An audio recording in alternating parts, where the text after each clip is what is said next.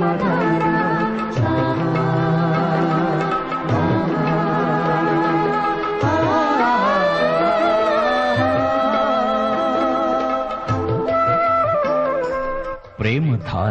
ప్రేమధార Bible అధ్యయన పాఠశాల శ్రోతలకు స్వాగతం.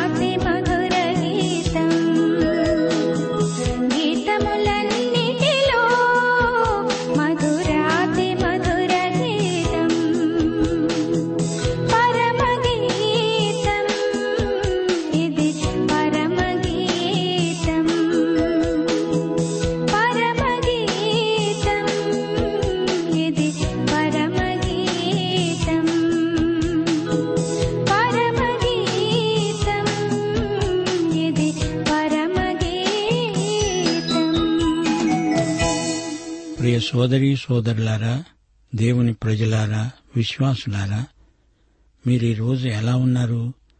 ఆనందం, సుఖం, శాంతి అనేవి మనసుకు సంబంధించినవి అంటారు వేదాంతులు. మనసు సృష్టించే అనుభూతి మనసులాగే చంచలమైనది. మతం మనిషి అంతరంగాన్ని మార్చలేదు. మతం మనిషిని ఉద్ధరించజాలదు. యేసు మనిషిని మతం నుండి ఉద్ధరిస్తాడు. అందుకే పౌలు నా మటుకైతే బ్రతకటం క్రీస్తు అన్నాడు. నా మటుకైతే బ్రతకటం మతం అనలేదు. రండి ప్రార్థన చేసుకుందాము. కృపా కనికరములు గల మా పరమతండ్రి, నీకు మా హృదయపూర్వకమైన కృతజ్ఞతాస్తుతులు. యేసుక్రీస్తునందు పరలోక విషయములలో ఆత్మ సంబంధమైన ప్రతి ఆశీర్వాదము మాకిచ్చావు. మాకు ఆత్మానందము, తృప్తి కలిగించావు. మాకు ఏది ఉత్తమమో దానిని వాక్యము ద్వారా ఉపదేశిస్తున్నావు. నీతిమంతులకు ఆశ్రయమై మమ్ములను కాచి కాపాడుతున్నావు. మా శ్రోతలను, వారి కుటుంబములను సందర్శించండి. వారి ప్రతి అక్కర నీ మహిమార్థమై తీర్చు ప్రభు. మా దేశమందరి సంఘములను, సంఘ బిడ్డలను, నాయకులను, కాపరులను, సువార్థికులను ఆశీర్వదించండి. వారిని మీ ఆత్మతో అభిషేకించండి. స్థానిక సంఘములలోకి ఉజ్జీవము రావాలని ప్రార్థిస్తున్నాము. ప్రార్థన ఉజ్జీవము, ఆత్మల సంపాదన ఉజ్జీవము, ప్రసంగ వేదిక ఉజ్జీవము రావాలని ఎంతగానో ప్రార్థిస్తున్నాము. ఆత్మలు రక్షించబడి దినదినము సంఘ శరీరమునకు చేర్చబడాలని ప్రార్థిస్తున్నాము. మా దేశమును, దేశ ప్రజలను, ప్రజానాయకులను, మంత్రులను, అధికారులను, కార్మికులను, కర్షకులను ఆశీర్వదించండి. దేశములో శాంతి భద్రతలు నెలకొల్పండి. ప్రజలలో పరోపకార బుద్ధి, త్యాగశీలము కలిగించండి. నేటి వాక్య అధ్యయన ఆశీర్వాదములు మాకు అనుగ్రహించి సైతానీయ దుష్టశక్తులను లయపరచుమని మా ప్రియ రక్షకుడు ప్రభువు అయిన యేసుక్రీస్తు వారి మహానామమున ప్రార్థించి వేడుకుంటున్నాము మా పరమ తండ్రి, ఆమెన్. ప్రియులారా, ఈరోజు మన పాఠం పరమగీతం మొదటి అధ్యాయం తొమ్మిది నుండి పదహారో వచనం వరకు. ఏకాగ్రతతో ప్రతి మాట జాగ్రత్తగా వినండి. కాపరి అంటున్నాడు, నా ప్రియురాలా, ఫరో యొక్క రథాశ్వములతో నిన్ను పోలుస్తాను, ఆభరణముల చేత నీ చెక్కిళ్ళు, హారముల చేత నీ కంఠము శోభిల్లుతున్నాయి, వెండి పువ్వులు గల బంగారు సరములు మేము నీకు చేయిస్తాము. ఆమె అంటోంది, రాజు విందుకు కూర్చుండి ఉండగా నా పరిమళ తైలపు సువాసన వ్యాపించింది. నా ప్రియుడు నా వక్షస్థలమందున్న గోపరసమంత సువాసన గలవాడు. నాకు నా ప్రియుడు ఎన్గెది ద్రాక్షవనములోని కర్పూరపు పూగుత్తులతో సమానుడు. అతడంటున్నాడు, నా ప్రియురాలా, నీవు సుందరివి సుందరివి, నీ కన్నులు గువ్వ కన్నులు. ఆమె అంటోంది, నా ప్రియుడా, నీవు సుందరుడవు, అతి మనోహరుడవు. మన శయనస్థానము పచ్చని చోటు, మన మందిరముల దూలములు దేవదారు మ్రానులు, మన వాసములు సరళపు మానులు. సోదరుడా, సోదరి, వింటున్నావా? పరమగీతం వైవాహిక ప్రేమకు సంబంధించిన పాట. ఇది చౌకబారు ప్రేమ కాదు. భార్యాభర్తల మధ్య పవిత్రమైన ప్రేమబంధమిది, బంధకం కాదు. షూలమ్మితి ఫరో యొక్క రథాశ్వములతో పోల్చబడింది. షూలమ్మితి సహజ సౌందర్యాన్ని ప్రేమికుడు వర్ణిస్తున్నాడు. ఆమె చెక్కిళ్లు ఎంతో అందంగా ఉన్నాయి. ఆమె కంఠం చక్కగా తీర్చిదిద్దినట్లుంది. దేవుని కుమారుడైన యేసుక్రీస్తు సంఘమే వధువు. సంఘములోని అందాన్ని ఆయన చూడగోరుతున్నాడు. అలాగే ఇశ్రాయేలు దేవుడు ప్రేమించిన జాతి. ఆ జాతి తన దేవునికి నమ్మకంగా జీవించాలి. ఇశ్రాయేలు దేవునికి ఆధ్యాత్మిక భార్య. ఆమె విశ్వాసఘాతుకి కాకూడదు. దేవుడు నిబంధన దేవుడు. అబ్రహాము, ఇస్సాకు, యాకోబులతో ఆయన నిబంధన చేసుకున్నాడు. ఆడిన మాట తప్పని దేవుడు. ఎఫెసీ పత్రిక ఐదో అధ్యాయంలోని సంఘ వధువు ఎంతో అందచందాలు గలది. తన ప్రియ సంఘాన్ని ఆయన వాక్యోదక స్నానంలో శుద్ధీకరించుకుంటున్నాడు. తన ఎదుట తన సంఘమును నిష్కళంకమైనదిగా నిలువబెట్టుకోవాలని ఆయన కోరిక. సంఘము యొక్క పరిమళ తైల సువాసన అంతటా వ్యాపించాలి, గుబాళించాలి. ఇరవై మూడో కీర్తనలో దావీదన్నాడు, నా శత్రువుల ఎదుట ఆయన నాకు భోజనం సిద్ధం చేశాడు, నూనెతో నా తల అంటాడు, నా గిన్నె నిండి పొర్లుతోంది. ప్రభువు బల్ల సహవాసం ఎంతో ఆశీర్వాదకరం. ప్రభువును సమీపించి ఆయనకు చెప్పాలి, ప్రభూ, నీవే మొదట నన్ను ప్రేమించావు గనుక నేను నిన్ను ప్రేమిస్తున్నాను. గోపరసం, బోళము, సుగంధం ఆమె హృదయంలోనే ఉన్నాయి. గోపరసం అంటే యేసుక్రీస్తే. గోపరసమునే బోళము అంటారు. యేసుప్రభు చనిపోగా నికోదేము, అరిమతయ్య యోసేపు కలిసి ఆయన శవాన్ని సమాధిలో పెట్టారు. ఈ బోళం అనే గోపరసము మన హృదయంలో ఉండాలి. మన భావజీవితం పరిమళభరితమై ఉండాలి. క్రైస్తవ మతాచారాలు మాత్రం కాదు, వాటిని మించిన ఆధ్యాత్మిక అనుభవం మనకుండాలి. మన ప్రభువు కర్పూరపు పూగుత్తులతో సమానం. కర్పూరం మనకు చిరపరిచితమైన దినుసు. ఇది హెన్నా అనే ఔషధిలో నుండి తీయబడింది, తయారు చేయబడింది. కర్పూర పూరాసి వాతావరణాన్ని శుద్ధి చేస్తుంది, పరిమళభరితం చేస్తుంది. ఎన్గెది అనే ప్రదేశం మృత సముద్రానికి దగ్గరగా ఉంది. దావీదు సౌలు వద్ద నుండి పారిపోయి ఎన్గెదిలో దాక్కున్నాడు. ఆ స్థలమంతా కర్పూర పుష్పాలతో నిండి ఉంది. అలాగే క్రీస్తునందు ఆకర్షణీయమైన సౌందర్యం ఉంది. ఆయన అతి కాంక్షణీయుడు. ఆయన కర్పూర పూరాసి. ఆయన లోకపాపమును మోసుకొని పోయిన దేవుని గొర్రెపిల్ల. ముప్పై నాలుగో కీర్తన ఎనిమిదో వచనం, ఆయన దయాళుడని ఉత్తముడని రుచిచూచి తెలుసుకోండి. ఎఫెసీ పత్రిక ఐదో అధ్యాయం రెండో వచనం, క్రీస్తు మిమ్మును ప్రేమించి పరిమళ వాసనగా ఉండడానికి మన కోసం తనను తాను దేవునికి బలిగా అర్పణగా అర్పించుకున్నాడు. తన కుమారుణ్ణి గురించి దేవుడన్నాడు, ఇడుగో నా ప్రియకుమారుడు, ఈయన యందు నేను ఆనందిస్తున్నాను. సోదరీ సోదరులారా, వింటున్నారా? యేసుక్రీస్తు మనకెంతో ప్రియమైనవాడు. ఎన్గెది ద్రాక్ష తోటలలో కర్పూర పూగుచ్ఛము లాంటివాడు.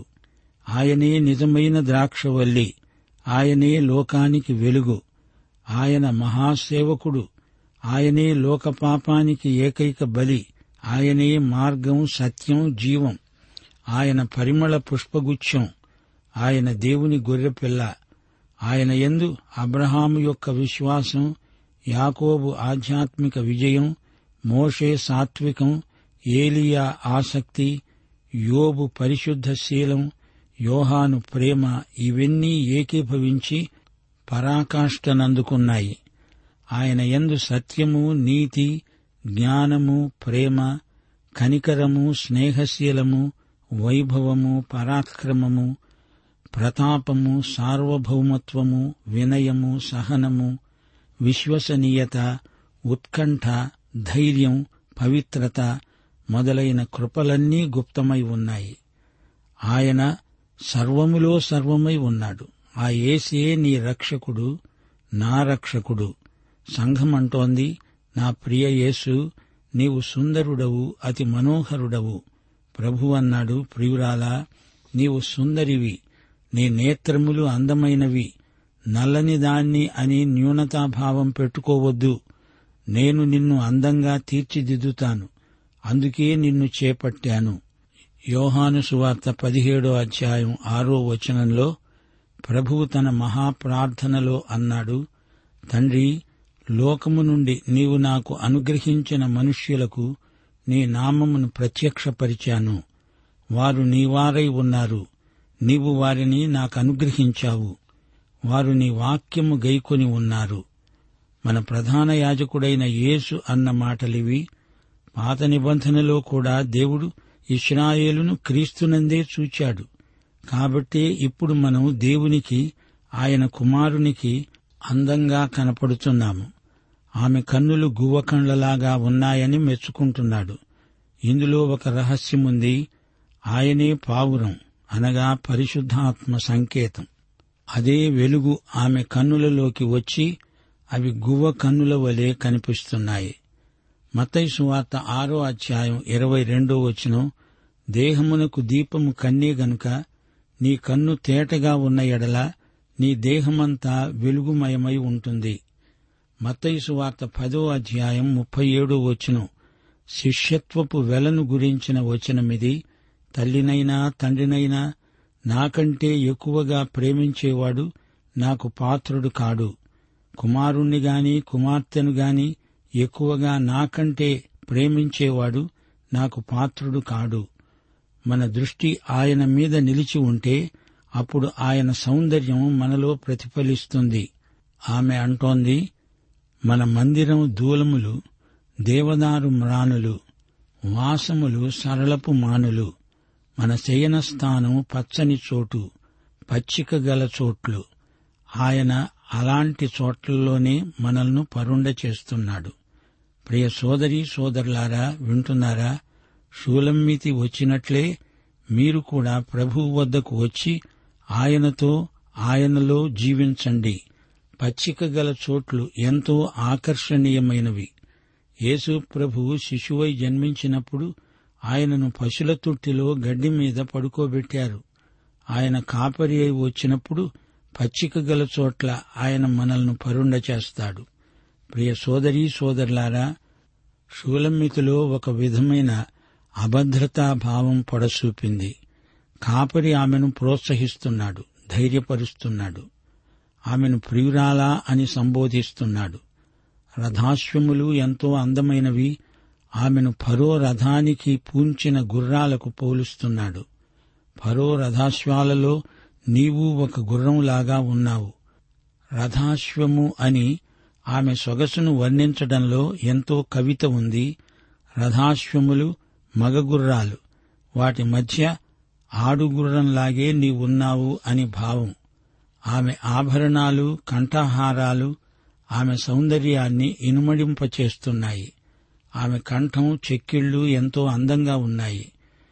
చెవులకు కమ్మలు, కంఠహారములు ఆమె ధరించి ఉన్నది. అవి శోభాయమానంగా ఉన్నాయి. యెరూషలేము కుమార్తెలు ఆమెకు బంగారు సరములు చేయిస్తామంటున్నారు. అంతకు ముందు నల్లపిల్ల అని ఆమెను తూలనాడారు. వారు తమ అభిప్రాయం మార్చుకున్నారు. కాపరితో వారు ఏకీభవిస్తున్నారు. ఆమె అంతఃసౌందర్యాన్ని వారందరూ గుర్తించారు. పన్నెండో వచనం, రాజు విందుకు కూర్చున్నాడు. పరిమళ తైల సువాసన గుబాళించింది. పరిమళం ప్రత్యేక ఆకర్షణ. తన రాజునే తలపోసుకుంటున్నది. ఆమె కండ్లు గువ్వ కన్నులు. మనము పావురముల వలె నిష్కపటులమై ఉండాలని ప్రభువు చెప్పాడు. ప్రియ సోదరీ సోదరులారా, ఈ ప్రేమ పాటలో మొదటి అధ్యాయం ముగిసింది. ఒక పురుషుడు, ఒక స్త్రీ, వీరిద్దరి మధ్య పరస్పర ఆకర్షణ, ప్రేమ. వారి ప్రణయం ఉదాత్తమైన శైలిలో వర్ణించబడడం, ఈ గొప్ప గ్రంథం బైబిలులో చేర్చబడడం గొప్ప విశేషం. దేవుడు తన ప్రజలను ప్రేమిస్తాడు. వారిలోని మంచితనాన్ని గుర్తించి ప్రోత్సహిస్తాడు. యేసు ప్రభు ప్రకటన గ్రంథంలో ఏడు సంఘాలకు ప్రేమలేఖలు రాశాడు. వాటిలో ప్రతి సంఘంలోని మంచితనాన్ని ఎంతో శ్లాఘించాడు. లోపాలుంటే వాటిని కూడా ఎత్తిచూపాడు.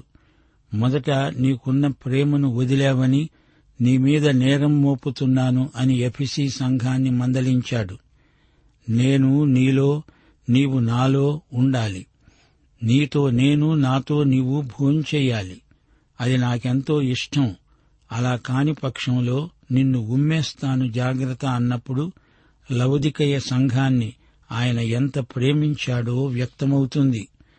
వధూవరుల దాంపత్య ప్రేమ ఎంతో ప్రగాఢమైనది. స్త్రీ పురుషుల మధ్య పవిత్రమైన, నిస్వార్థమైన, త్యాగపూరితమైన ప్రేమను దేవుడు ఎంతగానో ఆశీర్వదిస్తాడు. పురుషులారా, మీ భార్యలను ప్రేమించండి. స్త్రీలారా, మీ భర్తలకు లోబడి ఉండండి అని దేవుని వాక్యం హెచ్చరిస్తోంది. దీనిని పెండ్లి పాట అని కూడా చెప్పవచ్చు. ఇద్దరు ప్రేమికులు ఒకరినొకరు కలుసుకుంటారు. వారి మనోభావాలను పంచుకుంటారు. ఒకరి పట్ల ఒకరు ఆకర్షితులవుతారు. మొదటి అధ్యాయంలోని కొన్ని పదాలు ప్రేమభావాన్ని ఎంతగానో వ్యక్తం చేస్తున్నాయి. ముద్దు, ప్రేమ, ఆకర్షణ, సంతోషం, ఉత్సాహం, సౌందర్యం, ఆభరణాలు, విందు. ఈ మాటలన్నీ పెళ్లికి సంబంధించిన పదజాలం. ప్రకృతి శోభ, పరిమళ తైలం, సువాసన ఈ అధ్యాయమంతటా పర్యాప్తమై ఉంది. ఏదేను తోటలో ఆదాము హవ్వలు ఒకరినొకరు గాఢంగా ప్రేమించుకున్నప్పుడు దేవుడు వారితో ఉన్నాడు, వారిని దీవించాడు. దేవుని దృష్టిలో స్త్రీ పురుషులిద్దరూ సమానమే. షూలమ్మితికి ఆమె ప్రియ కాపరికి మధ్య సంభాషణ ఎంత ఉదాత్తమైనదో గుర్తించండి. అది చౌకబారు కామం కాదు, నిష్కపటమైన ప్రేమ. ప్రేమకు ఇష్టమయ్యే వరకు ఎవరూ మమ్మల్ని తొందర చేయవద్దు, కలవరపరచవద్దు అని మిమ్మలను బ్రతిమాలుకుంటున్నాను. ఈ అధ్యాయంలోని పాఠాలు మరొకసారి మననం చేసుకుందాము. నీలో, నాలో ఎట్టి అందము లేకపోయినా యేసుక్రీస్తు మనల్ని ప్రేమిస్తున్నాడు. ఆయన మనల్ని అందంగా తీర్చిదిద్దుతాడు. న్యూనతాభావంతో మనము అట్టిట్టు కానక్కర్లేదు. మాటలతోనే కాదు, క్రియారూపంలో కూడా మన ప్రేమను మనం వ్యక్తం చేయాలి. యోహాను సువార్త పద్నాలుగో అధ్యాయం ఇరవై ఒకటి నుండి ఇరవై నాలుగో వచనం వరకు ప్రభువు అన్నాడు, నా ఆజ్ఞలను అంగీకరించి వాటిని గైకొనేవాడే నన్ను ప్రేమించేవాడు. నన్ను ప్రేమించేవాడు నా తండ్రి వలన ప్రేమించబడతాడు. నేను వానిని ప్రేమించి వానికి నన్ను కనపరుచుకుంటాను. ఒకడు నన్ను ప్రేమించిన ఎడల వాడు నా మాట గైకొంటాడు. అప్పుడు నా తండ్రి వానిని ప్రేమిస్తాడు. మేము వాని వద్దకు వచ్చి వాని వద్ద నివాసము చేస్తాము. నన్ను ప్రేమించని వాడు నా మాటలు గైకొనడు. యేసు ప్రేమలో దినదినము ఎంతో ఎదగాలి. ఆయన అంతఃపురంలోకి వెళ్లిపోవాలి. విందుశాలలోకి ఆయన ప్రేమధ్వజం కిందికి వెళ్లిపోవాలి. ఆయన వెంట ఎంత దూరమైనా నిర్భయంగా నిశ్చింతగా వెళ్లిపోవాలి. ఆయన ప్రేమ ఆధ్యాత్మిక లోతుల్లోకి నిన్ను నడిపిస్తుంది. ఆయన సహవాసంలో ఎంతో ఆనందం. ఆయనతో సంభాషణ నీకు ఆత్మానందం. ఆయన పట్ల భక్తి శ్రద్ధలు కలిగి నీకు అప్పగించబడిన పనిని నమ్మకంగా చేస్తూ ఉండాలి. నీ సొంత తోటను నీవు కాయాలి. ఆరో వచనం, ఆయనను నీవు ప్రేమిస్తున్నావు అనడానికి విశ్వసనీయమైన సేవే రుజువు. మరియా, మార్తా ఇద్దరిలో నీవు ఎవరిలాగా ఉండాలనుకుంటున్నావు? ఇద్దరిలాగా ఉండు. మరియ ప్రేమ, మార్త సేవ, ఈ రెండిటి మధ్య సమతౌల్యాన్ని పాటించాలి. తోటి విశ్వాసులకు దూరమైపోయేవు జాగ్రత్త. ఆయన మందలో ఉండి ఆయనను వెంబడించు. ఇదే పాఠము షూలమ్మితి మనకు నేర్పుతున్నది. ఇతర విశ్వాసులలో ఒకడివై యేసును వెంబడించు. మందల అడుగుజాడలను బట్టి నీవు వెళ్ళు. మంద కాపరుల గుడారముల వద్ద నీ మేక పిల్లలను మేపుకో.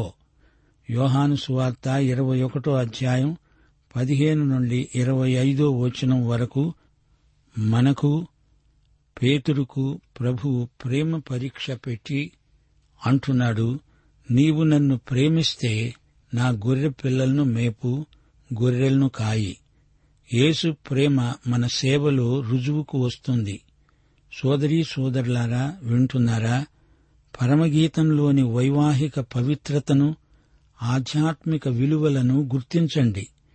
సంఘములోని నైతిక ఆధ్యాత్మిక పవిత్రత ఎట్టి పరిస్థితిలోనూ దిగజారిపోకూడదు. మరో మాట, భార్యాభర్తల మధ్య ఆకర్షణ దినదినము నూతనపరచబడుతూ ఉండాలి. క్రీస్తు తన సంఘమును ప్రేమించినట్లు, సంఘము తన శిరస్సైన క్రీస్తును మహిమపరిచినట్లు భార్యాభర్తల సంబంధాన్ని పరమగీతము గానం చేస్తుంది. ఇది ఒక సంగీత రూపకం. షూలమ్మితి నల్లనిది అనడంలో ఆమె ఒక పాపికి సూచనగా ఉంది. కాపరి రాజు ఆమెను ప్రేమించి, క్షమించి, రక్షించాడు. అప్పుడామె అందము బయలుపడింది. ఇది ఉపమాన రూపకమైన సందేశం. పావుర స్వరం దేశమంతా వినబడుతోంది అంటే అపొస్తలుల ప్రబోధం భూదిగంతాల వరకు వ్యాపించిందని భావం. ఐదో అధ్యాయం మొదటి వచనంలో, ఉద్యానవనంలో ఆమె రొట్టె ద్రాక్షరసం పుచ్చుకున్నట్లే ప్రభుభోజన సంస్కారం మార్మికంగా చెప్పబడింది. ముగింపులో మా శ్రోతలకు ఈ గ్రంథంలోని మూడు ముఖ్య పాత్రలను జ్ఞాపకం చేయగోరుతాము. ఒకటి ప్రియ కాపరి, రెండు షూలమ్మితి, మూడు సొలొమోను. కాపరి యేసుక్రీస్తు, షూలమ్మితి సంఘం, సొలొమోను అంటే లోకం. రోమాపత్రిక పన్నెండో అధ్యాయం మొదటి వచనంతో ఈ పాఠం ముగిస్తాము. సహోదరులారా, సజీవయాగముగా మీ శరీరమును ఆయనకు సమర్పించుకోండి. ఈ లోకమర్యాదను అనుసరించక మీ మనస్సు మారి నూతనమవటం వల్ల రూపాంతరం చెందండి. ప్రియశ్రోతలు, ఈ ప్రేమగీతంలోని వ్యక్తులను మనమెన్నటికీ మరచిపోలేము. యేసు ప్రభు అనగానే మనకు ప్రియ కాపరి జ్ఞాపకమొస్తాడు. అలాగే షూలమ్మితి అనగానే విశ్వాసి. విశ్వాసి ప్రభువు పట్ల చూపే ప్రేమ, ఆ ప్రేమను ప్రేమ భాషలో మనందరికీ అర్థమయ్యేటట్లు సొలొమోను రచించాడు. ఇందులోని ప్రతి మాట మనకు ప్రభువు పట్ల ఉన్న ప్రేమను మాత్రమే వ్యక్తం చేస్తుంది. షూలమ్మితి మాటల్లో ఏమి మనం గ్రహిస్తున్నాము? ఆమెకు ఇంక ఎవరూ కనపడరు. అనేక మంది ఆమెను కోరిన వారున్నారు.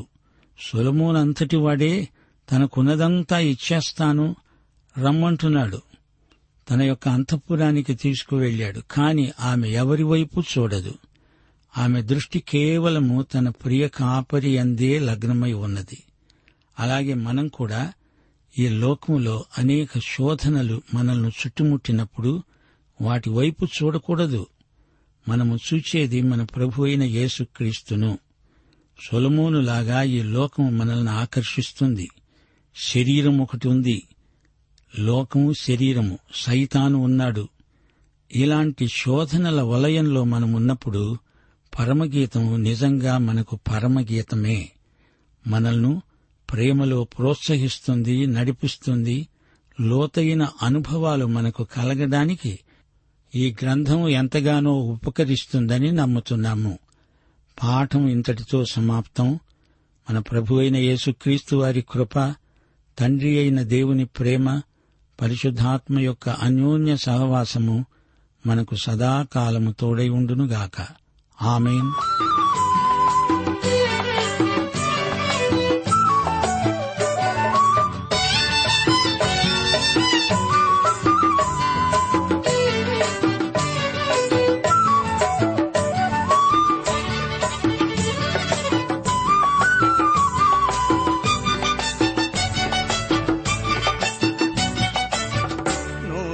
జీవితం కోరుము ప్రతిదినం, నూతన జీవితం కోరుము ప్రతిదినం.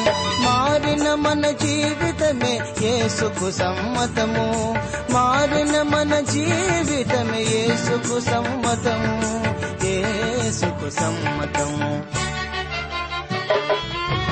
నూతన జీవితం కోరుము ప్రతిదినం, నూతన జీవితం కోరుము ప్రతిదినం.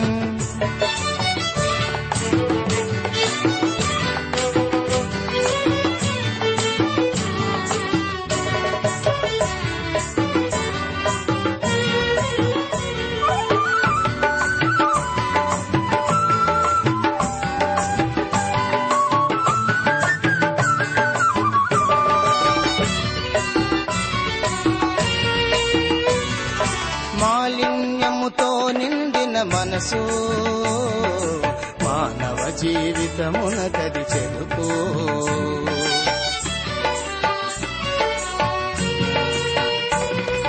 మాలిన్యముతో నిండిన మనసు మానవ జీవితమున కది చెలుపు. మాన్యుడు యేసుని నింపిన మనసు, మాన్యుడు యేసుని నింపిన మనసు. మంచిని కంచి ముందుకు నడుపు, మంచిని పెంచి ముందుకు నడుపు. ప్రేమధార బైబిల్ అధ్యయన కార్యక్రమంలో మీరింతవరకు పరమగీతముల గ్రంథ ధ్యానాలు వింటూ ఉన్నారు. ఈ గ్రంథ ధ్యానాలు మీ అనుదిన ఆత్మీయ జీవితాన్ని మరింత శక్తితో, ధైర్యంతో, సహనంతో కొనసాగించడానికి సహాయపడగలవని భావిస్తున్నాం. ప్రస్తుతం మీరు వింటున్న పరమగీతముల గ్రంథ ధ్యానాలపై గొప్ప ప్రేమ గాథ అనే పుస్తకాన్ని సిద్ధం చేస్తున్నాం. గొప్ప ప్రేమ గాథ అనే ఈ పుస్తకాన్ని పొందగోరేవారు ఈ రోజే మాకు రాసి లేదా ఫోన్ చేసి మీ పేరు నమోదు చేయించుకోవచ్చు. మరియు మీరు వింటున్న పరమగీతముల గ్రంథ ధ్యానాల ఎంపీ త్రీ ఆడియో సీడీలు మా వద్ద ఉన్నాయి. వివరాలకు సంప్రదించవలసిన మా చిరునామా ప్రేమధార ట్రాన్స్‌వరల్డ్ రేడియో ఇండియా, తపాలా సంచి నాలుగు, సికింద్రాబాద్ ఐదు సున్నా సున్నా సున్నా ఒకటి ఏడు. మా సెల్ ఫోన్ నంబర్లు తొమ్మిది మూడు తొమ్మిది తొమ్మిది తొమ్మిది ఐదు రెండు ఐదు ఏడు సున్నా. మరొక నంబర్ తొమ్మిది మూడు తొమ్మిది తొమ్మిది తొమ్మిది ఐదు రెండు ఐదు ఎనిమిది సున్నా. మా email ID Telugu TTB at radio eight eight two dot com. యేసుడు ఎవరో చూడాలని ఆశించిన జక్కయ్యను, యేసుడు ఎవరో చూడాలని ఆశించిన జక్కయ్యను, దర్శించి మరి రక్షించి, దర్శించి మరి రక్షించి, నిమ్మును రక్షించును రండి, మీ గృహమును దర్శించును రండి. హల్లెలూయా, హల్లెలూయా, హల్లెలూయా, హల్లెలూయా, హల్లెలూయా, హల్లెలూయా, హల్లెలూయా, హల్లెలూయా. దయాసపడి భారము పోయుమో.